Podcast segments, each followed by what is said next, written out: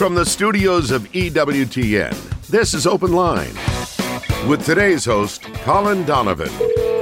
In North America, call toll free 1 833 288 EWTN. That's 1 833 288 3986. Outside North America, call 1 205 271 2985 or send an email to openline at EWTN.com. Hey, tremendous Friday to each and every one of you. Thanks so much for tuning in to EWTN's Open Line.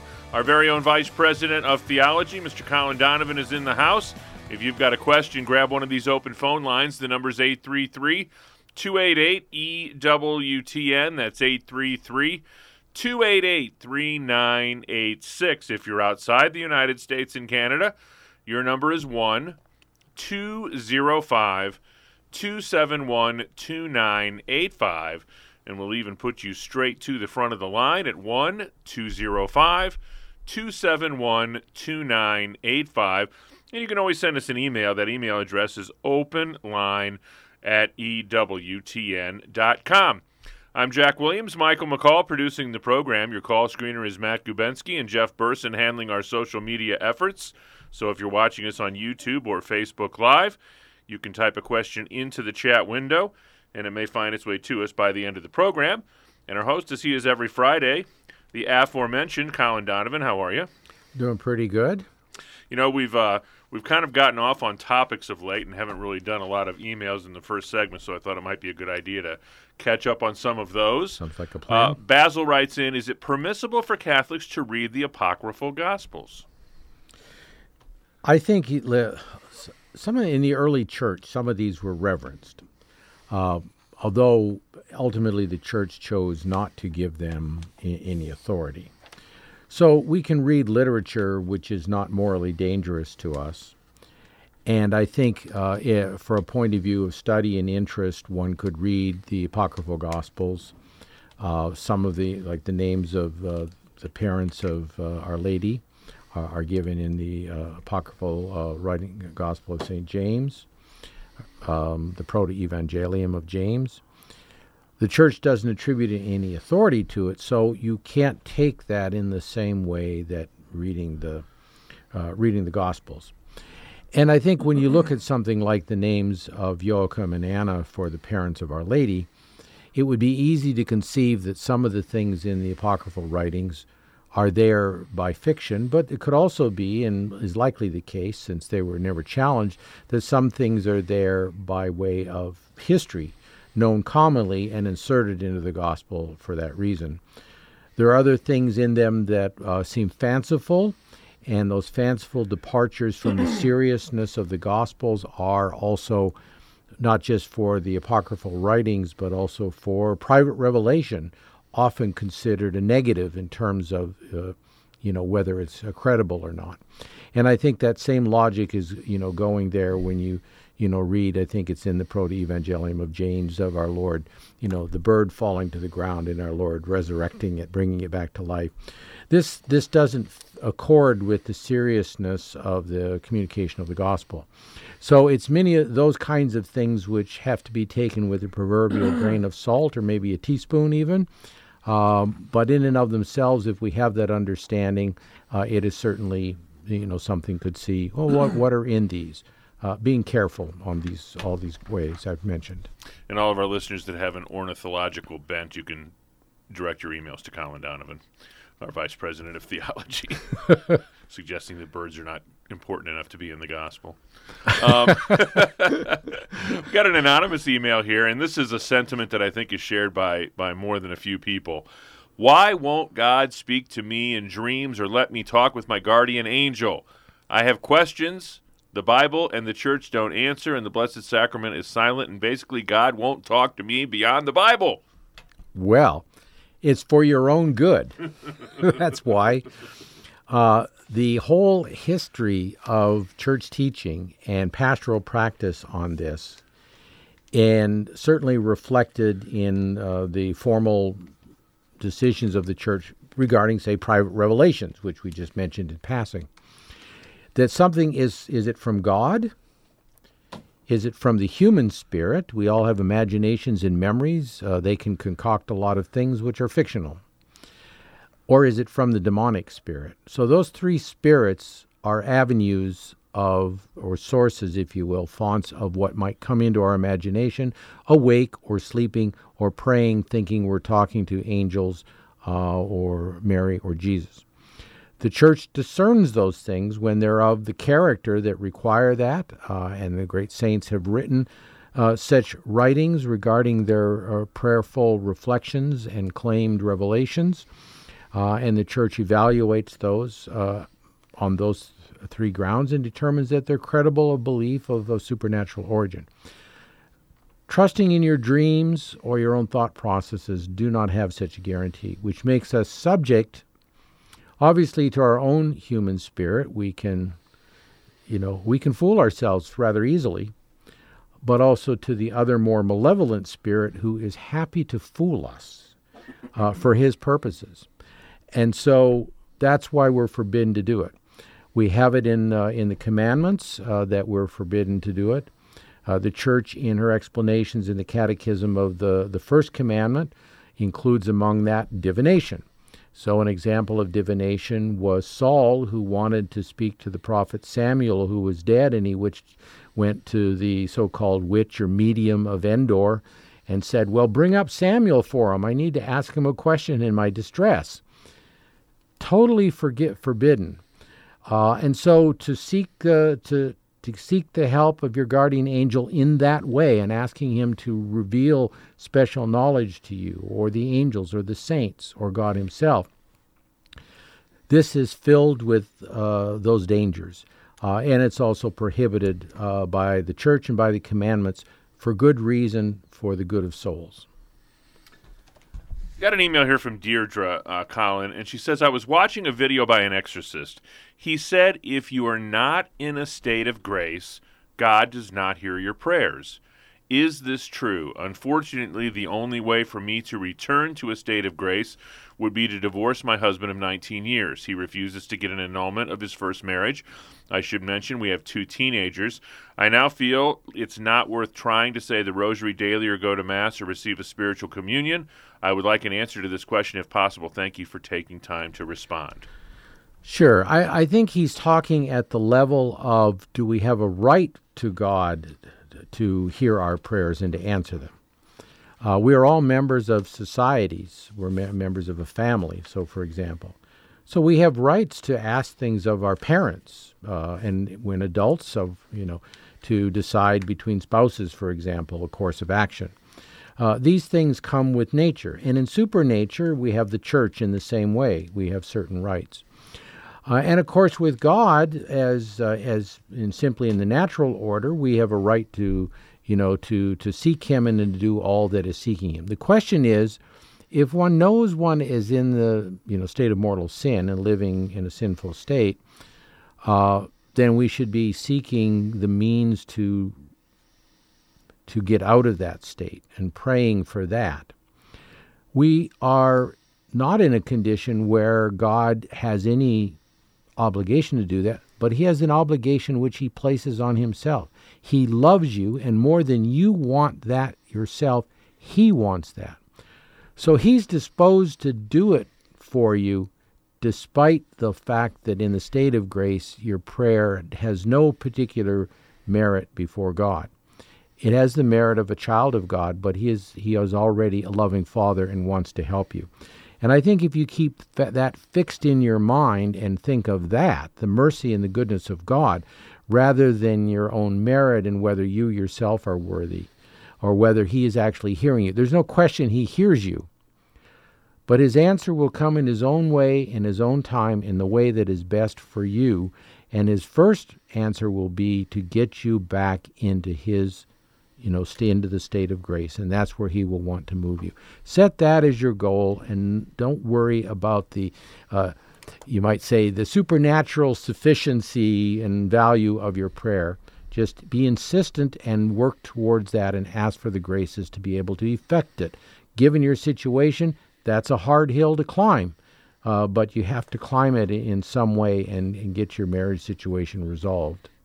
And I think she may have some recourses that are, you know, not as ple- not you know not necessarily pleasant, but you know I think she may be um, erroneously assuming that divorce is the only thing that will bring her into a state of grace.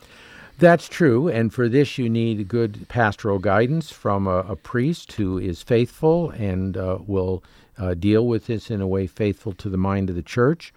Uh, and there are there are remedies uh, for that, uh, but obviously one of them would be to determine, you know, exactly what is the worldly pathway, the canonical pathway to resolving your situation. You'd have to talk to somebody in the diocese to discover that. 833 288 EWTN is our toll free number 833 288 3986. It's Open Line Friday with Colin Donovan.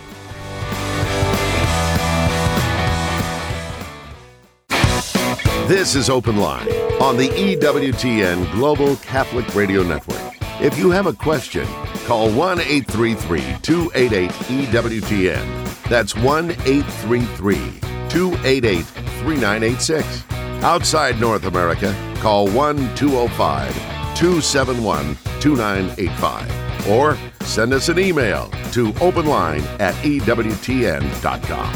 Great item available at EWTN's religious catalog the St. Christopher Visor Clip and Auto Rosary. It's a pewter St. Christopher visor clip that'll clip right onto the visor in your car, and an auto rosary set that makes an ideal gift for your loved ones in their daily commutes as well as extended road trips. The St. Christopher visor clip is inscribed with the motorist's prayer that reads, Lord, grant me a steady hand and watchful eye that no man may be hurt when I pass by.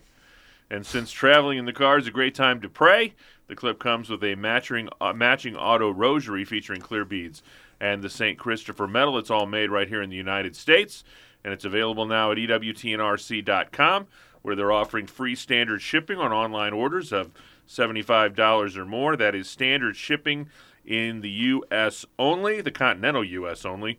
Use code FREE at checkout. 833 288 EWTN is our toll free number. Grab one of these open phone lines at 833 288 3986. First up today is Robert in San Antonio, Texas, listening on Guadalupe Radio. Robert, you're on with Colin Donovan. Hi, good afternoon. yes, I just want to ask Colin Has he read The Catholic Sanctuary and the Second Vatican Council by Michael Davies? And uh, I just want to make sure that's all factual in there. And if it is, I want to, you know, take it Mhm. and show it to my relatives and friends and so forth. Yeah. I was very impressed by it. Yeah, I, I don't know anything more than what I'm able to quickly read on Amazon in the description. Uh, Michael Davies uh, is someone I'm familiar with. Uh, he was very attached to the traditional Latin Mass, uh, very much against the liturgical reform, and I gather from the title that it discusses that. Um, and so, you know, from that point of view, it may have historically uh, valid information. Uh, unfortunately, and I think this is becoming more of a problem than it was, there is a certain mind that mistakes. Yeah, it, it's it's an interesting thesis that the council, what the council decreed, was not followed afterwards. I'm not sure what to make of the argument when, in terms of the the primacy of the pope, a council doesn't act without a pope, and a pope can act without a council.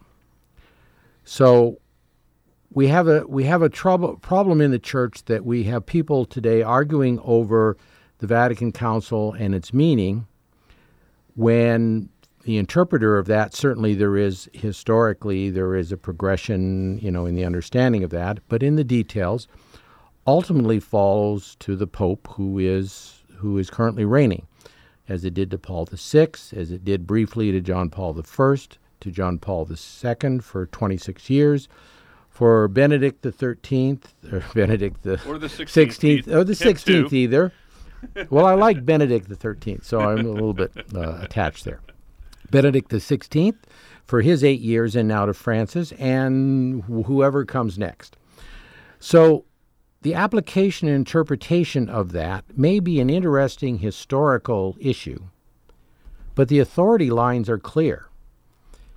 And there's a tendency today to absolutize intellectual opinions about mistakes that were made and directions to go in the future rather than, you know, recognizing, uh, as in Jesus' day, they said of him, the Pharisees were the theologians and the canonists and the intellectuals of uh, of the Israelites. The Sadducees were the you know the more laid back guys. We're going to go with you know Rome's here. We'll deal with that. You know we'll follow along in every which way.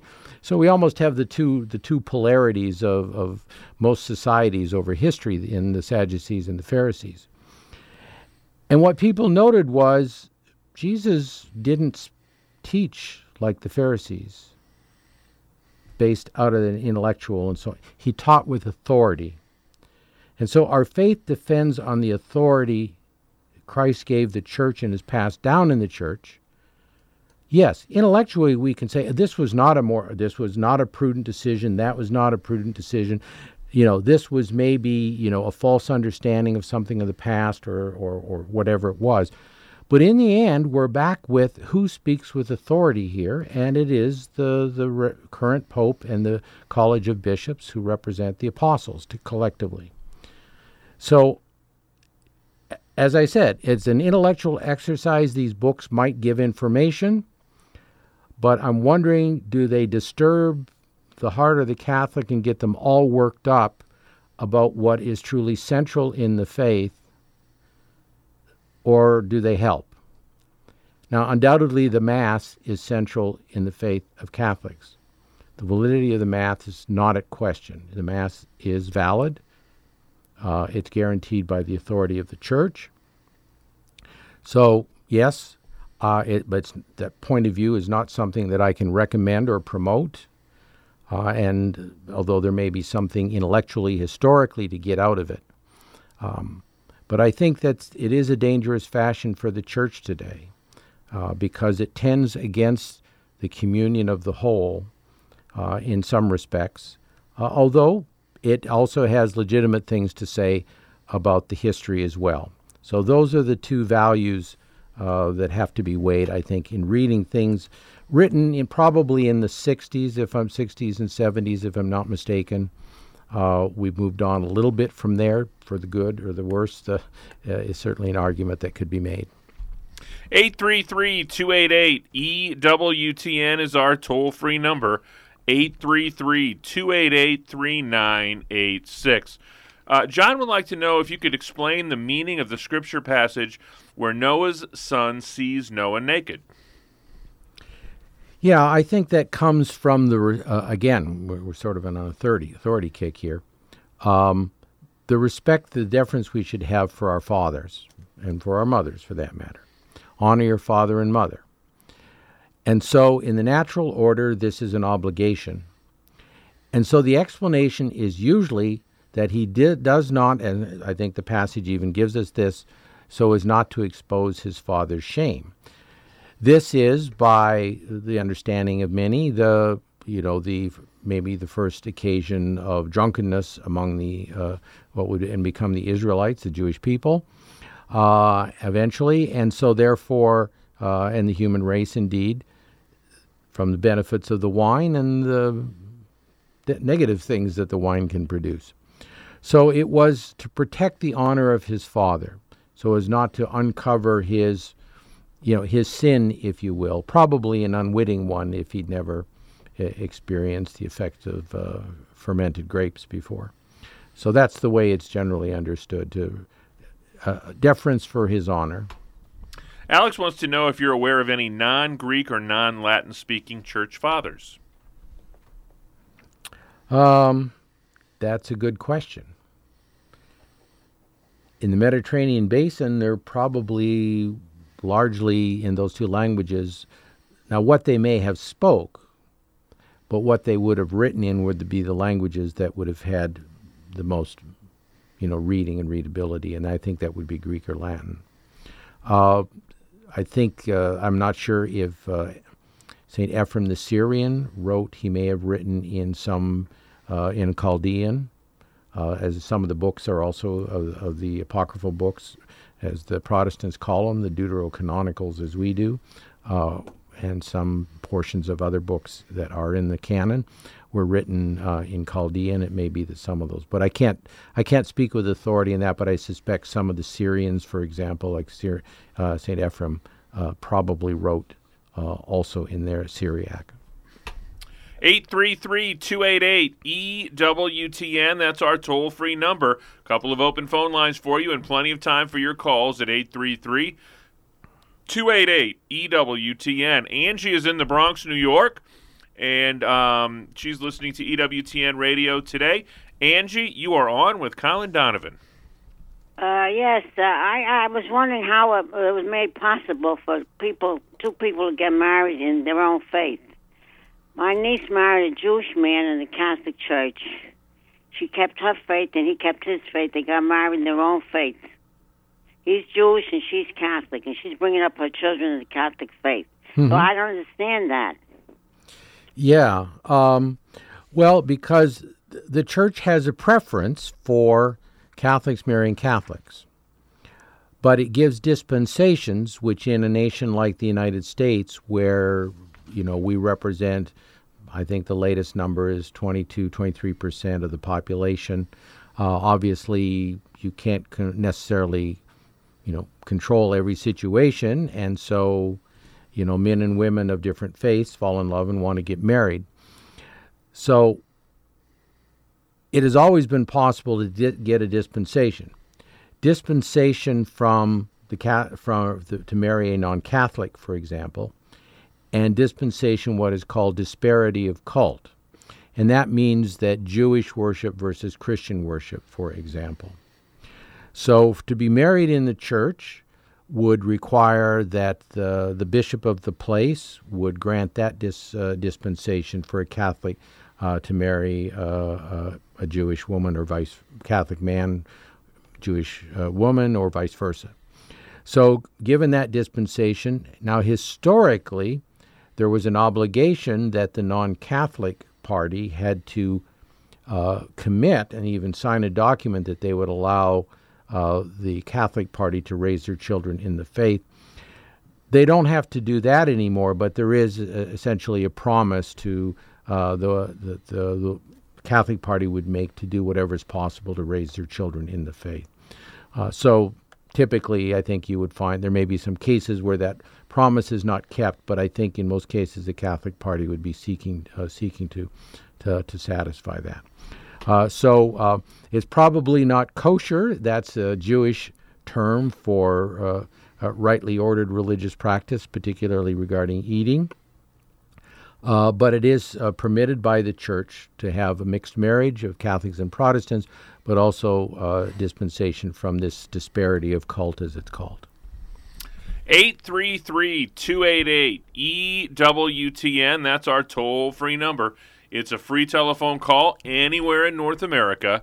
833 288 3986. A couple of open phone lines for you and all kinds of time for your calls. If you're outside the United States and Canada, we'd love to hear from you. That number is 1 205 271 2985. And we'll even put you straight to the front of the line at 1 205 271 2985. And you can always send us an email. That email address is openline at EWTN.com. That's openline, all one word, at EWTN.com. 833 288 EWTN's our toll free number. Colin Donovan is in the house on EWTN's Open Line Friday.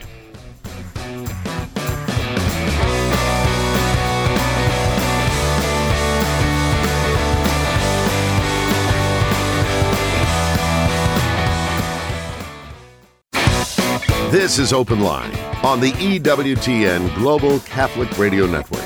833 288 EWTN is our toll free number. One line open at 833 288 3986. We head next to Two Harbors, Minnesota.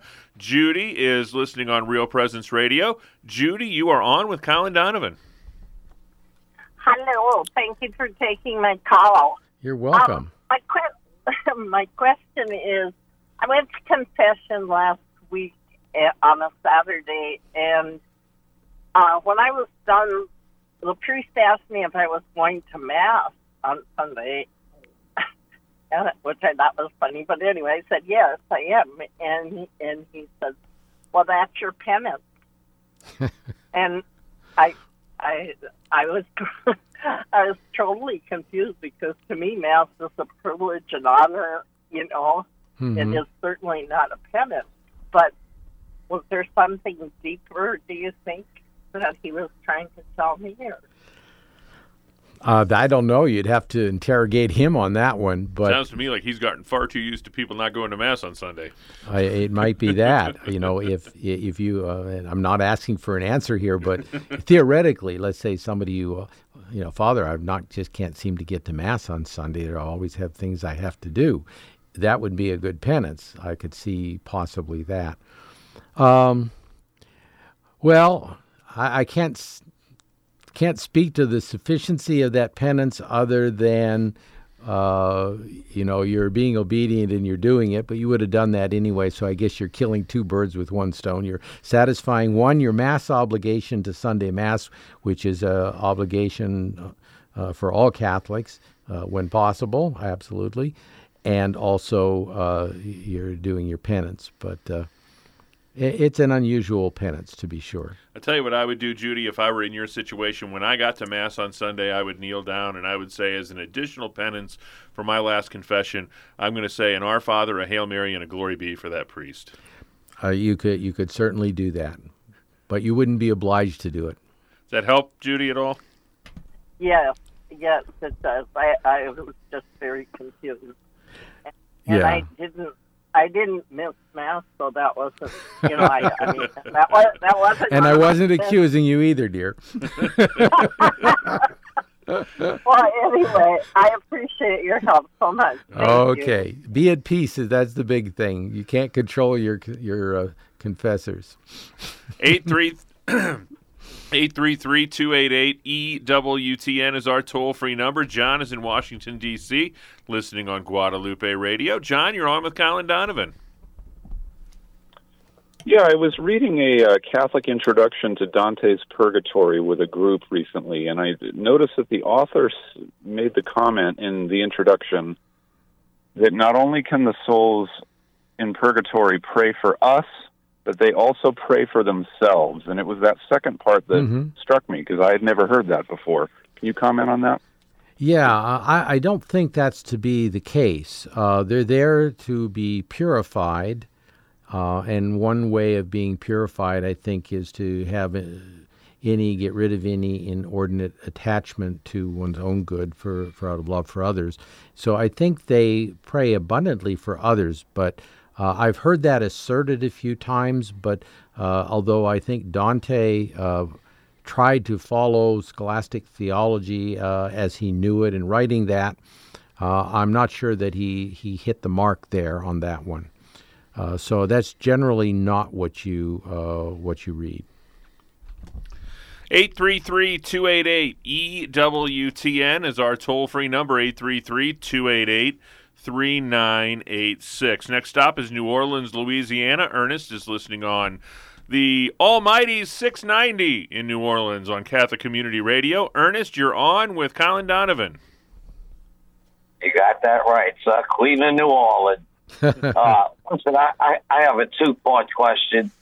One takes me from Thessalonians 4 about having a debate with my friend about the rapture, hmm which I don't believe.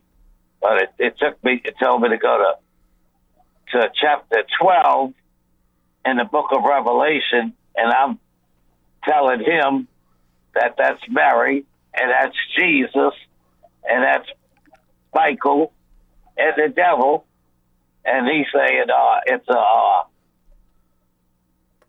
a Yeah. metaphor for Israel. Now, uh, what what do, do you say about that? And what Sure. do you say about uh, what do they call that thing? Uh, The rapture? they call it the heaven, the, the rapture. That's Right. it. Yeah. Well, first of all, those who speak of it, uh, usually with regard to an elaborate timeline of uh, regarding the end of history, uh, usually in order to find room in the end of history for a thousand year reign of Christ upon the earth, not understanding what was is meant by the thousand years in the book of Revelation, they end up having to assert that the reign of Christ on earth is preceded by a rapture, a taking away, a seizing up of the just to Christ in heaven as the earth is punished with the you know wars, persecutions, the antichrist and so on, and then they come back with him to reign. And there are different views on this. And there are different views of when this happens pre tribulation, post tribulation, uh, mid tribulation. I mean, there's elaborate theories. They can't agree among themselves with regard to their theory, but the church's theory is very clear. And this is true in the Catholic Church as well as in the Eastern churches, Orthodox and Catholic, such as the Greek Orthodox, the Russian Orthodox, the Copts, and the others. All of those whose roots are in the first millennium of Christianity, even though they may have been loosely uh, aligned with Rome or they broke communion with Rome as the Greek Orthodox did. All of them agree with this that all of those events described are when Christ comes to judge the living and the dead, and that there will be no advantage to those who are alive on the earth to those who have died in terms of their resurrection and they will be with Christ forever. And where will they be? Not on this material earth as we know it now, but in the new heavens and the new earth as is Christ promised. And that will be the eternal reign of God in heaven and in creation. So, this for the church is for the end of the world only. Most of these ideas, although there may have been one or two in the early church who had some fanciful ideas along this line, was not the opinions of the fathers and doctors of the church or the councils or anything, but came along in the beginning of the 1800s some even say that a Jesuit in Chile was the source of the idea, and then somebody ran with it and entered into the commentaries of English language Bibles, and from there it is spread, and you get the different uh, dispensational and, and other theologies which speak on this area. But until then, there was unanimity, even in the mainline churches, that this was referring to Christ's return. Thus, the early the early creeds of the church, so the second century baptismal creed of Rome, we better know by the uh, apostles, know as the Apostles' Creed, and then the third and the fourth century creeds from Nicaea and Constantinople, which we know simply as the Nicene Creed, we say it at Mass on Sunday, says that Jesus will come to judge the living and the dead. That's it. That's the end of history. That's the coming that is described in, uh, you know, in the Gospel of Matthew, in the kingdom parables, in all the parables regarding the, you know, the uh, the unwise virgins and so on. That the the bridegroom will come when you least expect it, and that's it. You're out. If you're not among his company, you're out. That's it. That's eternity in hell.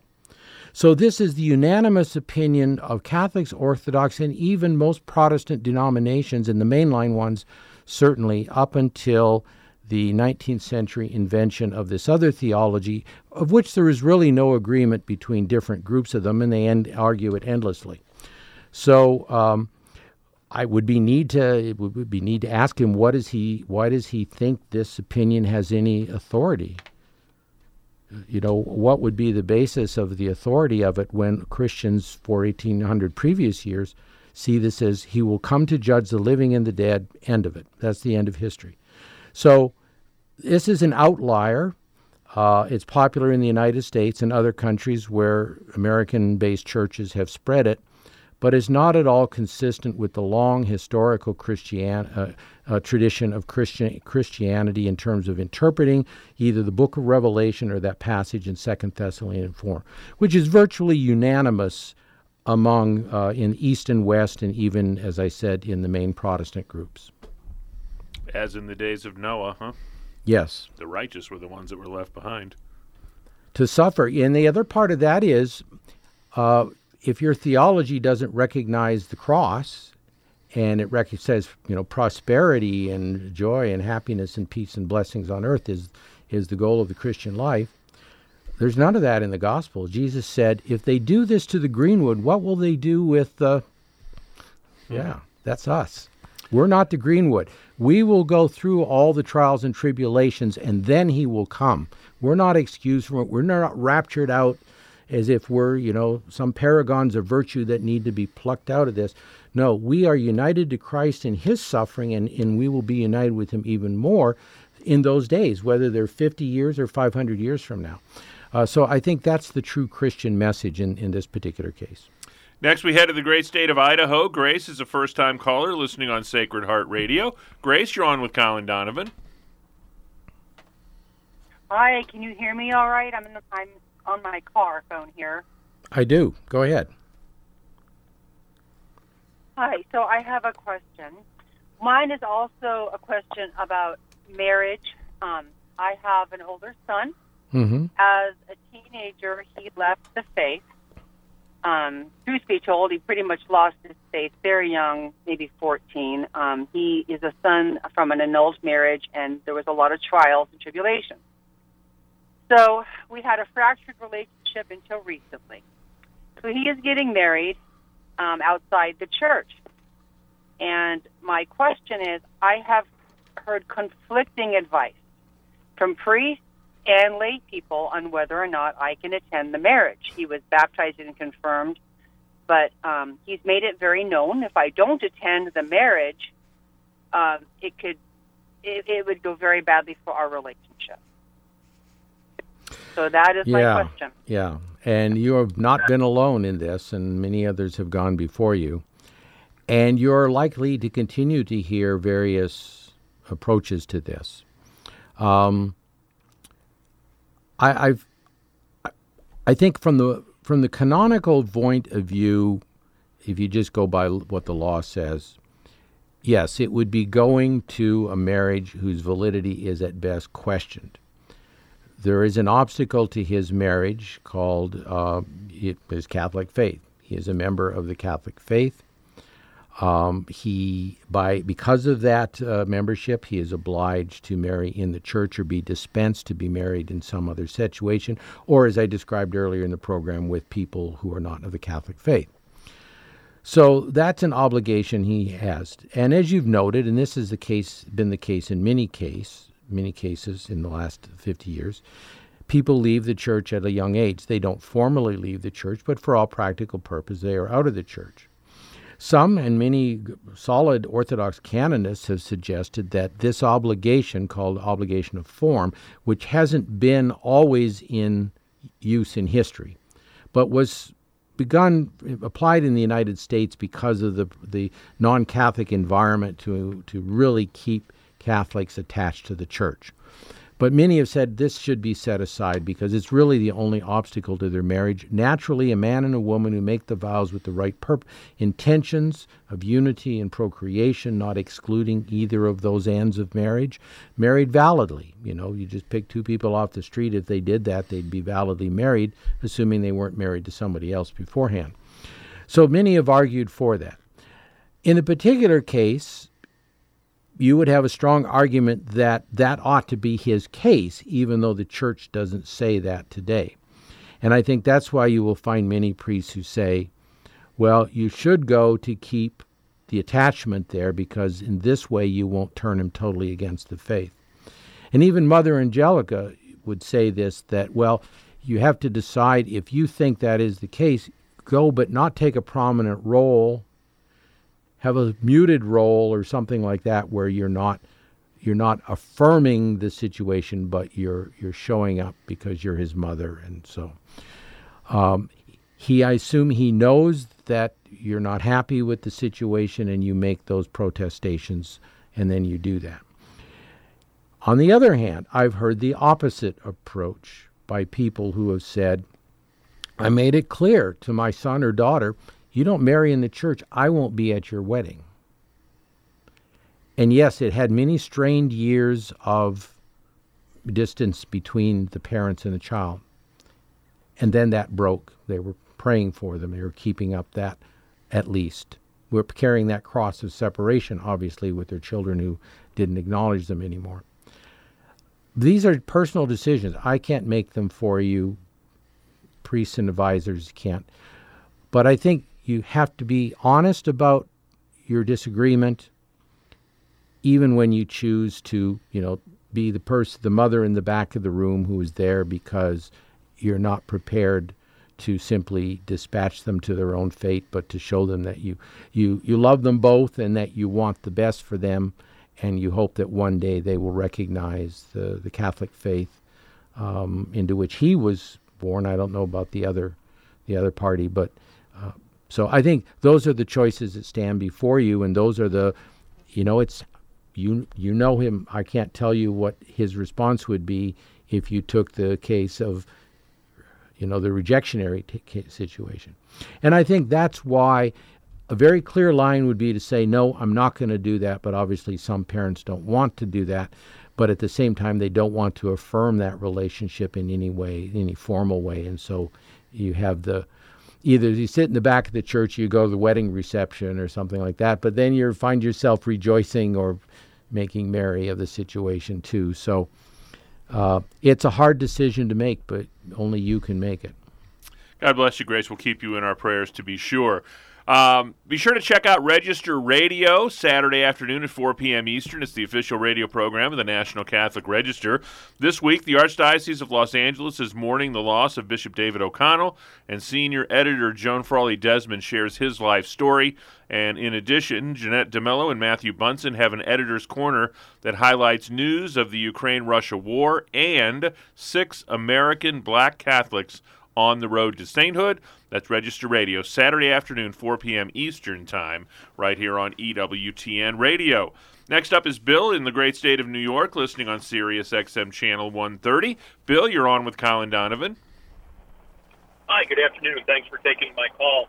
Sure. Uh, I have a question. I have a question about first-class relics Mm-hmm. and uh, their relation to, um, or in comparison to cremation of, you know, your loved ones and keeping a, either the urn of your loved one on on a mantle uh, and venerating it like you would a first-class relic. Um, my point being is, you know, I, I find a little inconsistent, or I'm, I'm questioning the consistency of a first-class relic, not you know, which is part of the body of, of the saint, um, being set aside from the rest of the body, and that not being a you know a sin against the dignity of the, human body, but yet having somebody who, while not a canonized saint, I get that, uh, but somebody who we hope is a saint, uh, in a cremated state in an urn on your mantle, for instance. Um, I, I just want to see if there's any inconsistencies between those two concepts and, and the yeah, view on and that uh, that's not that's not the point at issue even, uh, because the point of issue is the sacredness with which the remains are treated. Uh, the relics are treated sacredly. They're documented. They're typically given to following practices beginning in the early church of of, of the uh, relics being uh, in consecrated churches uh, to u- unite the church with uh, with the age of martyrs, both during the age of martyrs and afterwards. Uh, relics that are created, uh, which uh, in our own day have have come into the personal use and possession of the of the faithful. Uh, actually, the Holy See has virtually ended that practice without a special permission and a letter from your bishop. You you can't get first class relics anymore. They're presumed to be treated with reverence, such as uh, brought out for veneration on the feast of the individual in a parish or something like this, or that they form part of the, you know, part of the altar or, or something like that. Uh, I, you can't, you simply can't venerate, you know, mom and dad's relics, remains on the mantle. You simply cannot. Veneration uh, even of a blessed, takes a formal investigation and a declaration of the Pope that this person should be honored in a particular place. So, blessed is, you know, it might be take Mother Teresa. When she was beatified, uh, her the the honor of of veneration in particular places of devotion to her, of celebration of her feast day was given to her community and the places in which her community, or if a bishop's conference or diocese asked particularly, they'd had to justify it to. It's not given everywhere. And then with the saints, with canonization, not only does the Pope allow universal veneration, the actual form of canonization basically commands that this individual be venerated throughout the church as somebody who is in heaven. Quite a different situation than mom and dad or Aunt Susie or, or, or anything else. So that's that was the issue at stake, the, uh, the, the veneration of it. Then, with our own dead and our own cells, when that day comes, it is that the the body that has received the Eucharist was baptism and received the sacraments, and especially the Eucharist during life, is then treated uh, with respect and respectfully buried, or if cremated, put in a columbarium, or in other circumstances which shows an appropriate veneration, even for the body of the person whom we do not yet know to be blessed or holy or saint. Uh, so the thesis pretty much is not what you suggested, but now you get a dichotomy there, obviously, between the way uh, relics will be handled, but Rome has tried to sort of quarter that into an official situation in the last couple decades by making it only for churches, for for uh, ecclesiastics, or with a letter from the bishop, a, a layperson can get first class.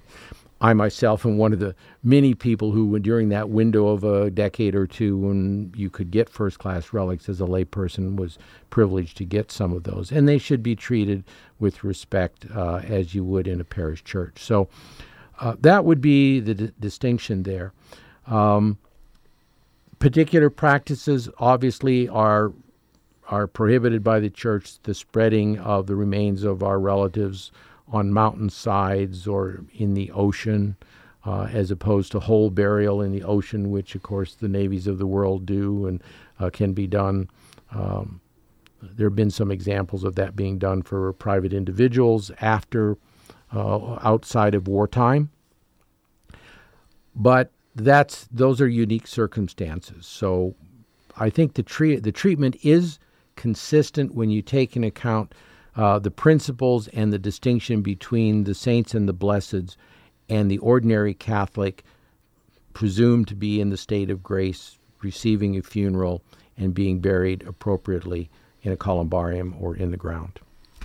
Quickly, we'll head to Maureen. I have a daughter named Catherine, and today is the feast of her patron, St. Katharine Drexel. And Maureen is calling us from Drexel Hill, Pennsylvania. Maureen, you're on with Colin Donovan. Hi, how are you, Colin? I'm doing good, Maureen. What's your question today? My my question is, in the last month or two, I either read or I heard on Catholic radio that the only sin that is unforgivable is blasphemy against the Holy Spirit, and I had never heard that before in my life, and I've been alive a long time. Mhm, I mhm. wondered whether that was accurate. Yes, because our Lord basically says that. He says, if you sin against the Son of Man, it will be forgiven you. But if you blaspheme against the Holy Spirit, it will not be given you. And here's, here's the logic of that Christ came in his mission. Men could believe or disbelieve that he was the Christ, they could, they could be forgiven that. But the job of the Holy Spirit, if you will, or the mission as a theologian outside the Trinity of the Holy Spirit, as one of the persons of the Trinity, is our sanctification and our glorification. Now, while we are alive, we can we can renounce our blasphemy of any kind.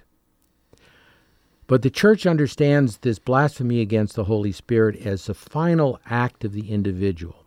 And it can be of two kinds. It could be despair. My sins are so horrid that I'm unforgivable. In which case, they are basically saying to God and to Christ, okay, you came to earth, you sent your Son to earth, and you came to earth, and you sent the Holy Spirit to sanctify. Not going to work for me. That is quite different. And the other one, of course, would be where they say, I'm not interested in your grace, and we repudiate the possibility of their own forgiveness. and they reject it entirely. Those are basically things that can occur when that final moments of life are present. And so those are not forgivable. And You can think of it as a psychologist would. They fix themselves in that position and they're not moving from it. On behalf of our host, Colin Donovan, our producer, Michael McCall, call screener, Matt Gubensky, and our social media maven, Mr. Jeff Burson, I'm Jack Williams. Thanks for another great week of EWTN's Open Line. Back at it again on Monday. Until we get together then, God bless.